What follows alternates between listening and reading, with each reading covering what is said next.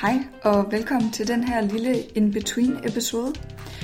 Jeg har været så heldig at få lov at deltage i noget, som hedder DK Recruitment Day 2015, som øh, Sylvester og Co. de stabler på benene. Det er et, øh, et arrangement, hvor at, øh, en masse mennesker fra HR eller recruiterbranchen øh, mødes, og, øh, og så er der nogle oplæg om forskellige ting. Jeg har taget specielt to ting med øh, fra det her. Det første er, øh, at jeg fik lov til lige kort at stille en af keynote-speakerne, Heidi Vassini, nogle spørgsmål i forhold til hendes oplæg omkring det her med, at man skal rekruttere ud fra virksomhedens strategi. Så det bliver rigtig, rigtig spændende. Det kan, du, øh, det kan du høre her, og jeg undskylder lige lydkvaliteten, for det er optaget på, øh, på min øh, iPhone. Så øh, det eller på min telefon, så det er, øh, det er måske ikke den bedste lydkvalitet. Jeg håber, jeg overlever, for jeg synes, hun havde nogle gode pointer.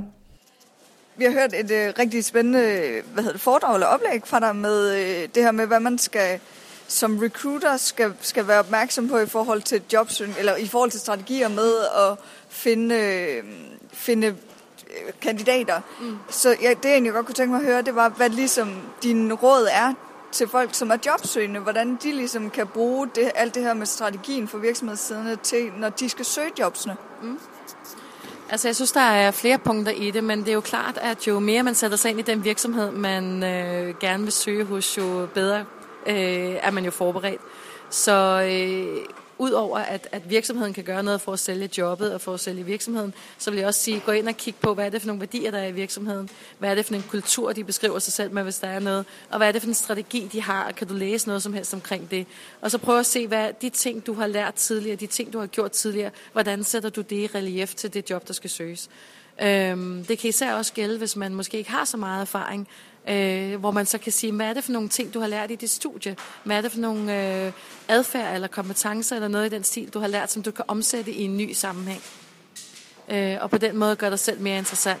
Så prøv at lave en direkte rele- relevans imellem, hvad er det, du kan, og hvad er det, de kræver af jobbet, kontra hvad er det for en virksomhed, du gerne vil ind i. Fordi så os som virksomhed vil jo også gerne føle os specielle, og vil også gerne føle, at du vælger lige præcis os af en eller anden årsag. Det giver virkelig, virkelig god mening. Er det sådan, at der måske, nu spørger jeg sådan lidt, men er der nogen smutveje som jobsøgende? Øhm, nej, altså jeg tror, det er, det, det er hårdt arbejde, ligesom det er med alt andet. Øh, men jeg tror, at hvis du har engagement, og du er åben, og du, øh, du, gør en indsats, så kommer du også nogle veje. Altså mig personligt, jeg har altid haft det sådan, jeg er lidt ligeglad med, hvor jeg starter, for jeg ved godt, hvor jeg ender. Så nogle gange, så, så handler det også om, at man kommer med en hel masse ting, men også være realistisk omkring, især også som ung og nyuddannet, hvor meget af det kan man bringe i spil fra starten af. Og hvad er det så, man skal fokusere på, man kan få noget læring omkring? Fordi hvis du, er, hvis du har talent, og du er dygtig, og du gør en indsats, så kommer der som regel også nogle vejen. Perfekt. Mange tak, fordi du har lyst til at være med. Det var så let. Tak for det. Som sagt, jeg synes, at Heidi havde nogle rigtig gode input, som jeg øh, håber, du kan bruge til noget. Udover øh, den her lille snak, jeg lige havde med, med Heidi, så øh, snakkede jeg også med nogle andre recruiter rundt på dagen, og, øh, og en af de ting, som, øh, som jeg ligesom, når jeg snakkede med folk, øh, kunne, kunne, eller fik med, som, øh, som at jeg gerne måtte give videre, det var det her med, at når man som jobsøger ringer på en stilling, det må man rigtig, rigtig gerne, men vær forberedt. Stil de rigtige spørgsmål. Vi har hørt det gang på gang i de tidligere episoder, hvor jeg har snakket med forskellige folk. Men det jeg ligesom hørte her fra, fra forskellige recruiter, det var, at folk de ringer uforberedte. De ringer med spørgsmål, de direkte kan læse af stillingsopslaget, eller de ringer med spørgsmål, de kan læse på hjemmesiden. Sørg for, inden du ringer, og forbereder dig rigtig, rigtig godt. Stil nogle intelligente spørgsmål, som gør, at de også synes, at du er interessant. Det giver det bedste indtryk at gøre det på den måde, fordi du risikerer jo faktisk allerede at komme i nejbunken, hvis du bare stiller et eller andet random spørgsmål bare for at ringe.